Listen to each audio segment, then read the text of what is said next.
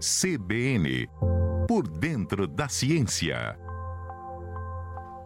Professor Adilson de Oliveira, da UFSCar, fala com a gente agora sobre a chegada do verão. Já mexe aí no clima, na temperatura e em outras questões também que o professor Adilson traz para a gente agora. Professor, bom dia. Bom dia, amigos da CBN. Na próxima quarta-feira, dia 21 de dezembro, às 18 horas e 48 minutos, temos o início do verão e o final da primavera.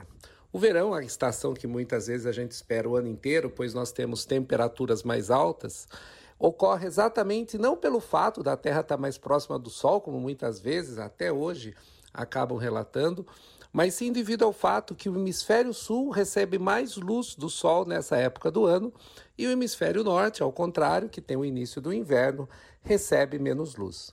Essa diferença de quantidade de luz que cada hemisfério recebe se deve ao fato que o eixo de rotação da Terra é inclinado em cerca de 23 graus em relação a uma reta que sai da, do plano da órbita da Terra.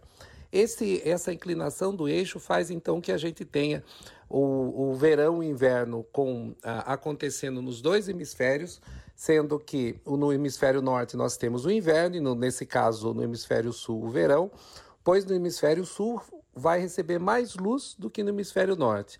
E nosso, claro, quando começa o inverno aqui é exatamente o oposto. O hemisfério norte recebe mais luz e o hemisfério sul recebe menos luz. E a primavera que se encerra agora, ela começa quando a gente chama do equinócio, que a palavra exatamente lembra isso, que é os dois hemisférios, tanto o norte quanto o sul, recebem a mesma quantidade de luz, tendo temperaturas mais amenas. É claro que hoje em dia quando a gente se refere às estações do ano, não dá para claramente a gente falar acerca de que é uma estação mais quente, outra mais fria. Nós temos temperaturas baixas no inverno, no verão e temos altas temperaturas no inverno. Isso ocorre porque o clima é muito mais complexo do que apenas receber a luz do sol, mas depende de todas as outras é, componentes que influenciam, principalmente, como a gente sabe, nos últimos anos, a questão do aquecimento global, que surge devido à maior quantidade de CO2 que nós temos na atmosfera, que desde a época do início da Revolução Industrial começamos a emitir mais carbono e é registrado desde essa época, ou seja, há mais de 200 anos, o aumento progressivo da temperatura do globo.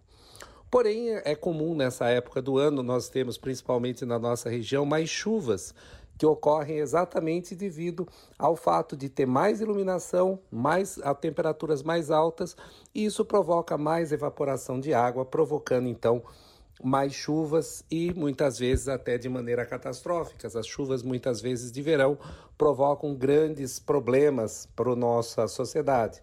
Mesmo a cidade de São Carlos, por exemplo, em vários nos últimos anos teve várias vezes problemas de enchentes devido a essas chuvas que vêm com rápida intensidade, com muita água, no intervalo de tempo muito curto, provocando então algumas vezes desastres que levam até perda de vidas humanas. Por isso, as previsões do clima, as previsões do como vai estar o tempo, ela é sempre muito importante.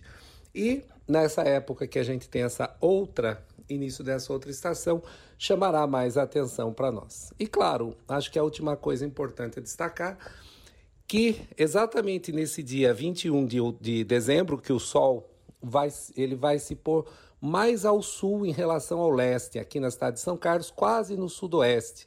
Ou seja, ele se desloca quase 23 graus em relação ao ponto cardial leste. Ele vai nascer no leste e se pôr no oeste ele estão levando a gente a ter os dias mais longos. Então, vamos ter um dia com bastante iluminação até mais ou menos 7 horas da noite, justamente por causa do início do verão. Então, nós temos os dias recebendo mais luz por causa dessa estação. E o sol não de não nascerá no leste nem no oeste, que isso só acontece no dia do equinócio, quando temos a o início da, do outono e da primavera.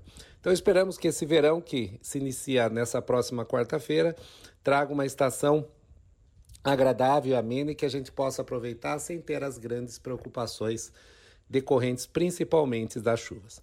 Era isso que eu queria comentar com vocês. Até uma próxima oportunidade. Obrigada, professora Dilson de Oliveira da UFSCar, trazendo as informações para gente aqui no Por Dentro da Ciência. Na semana que vem ele está de volta.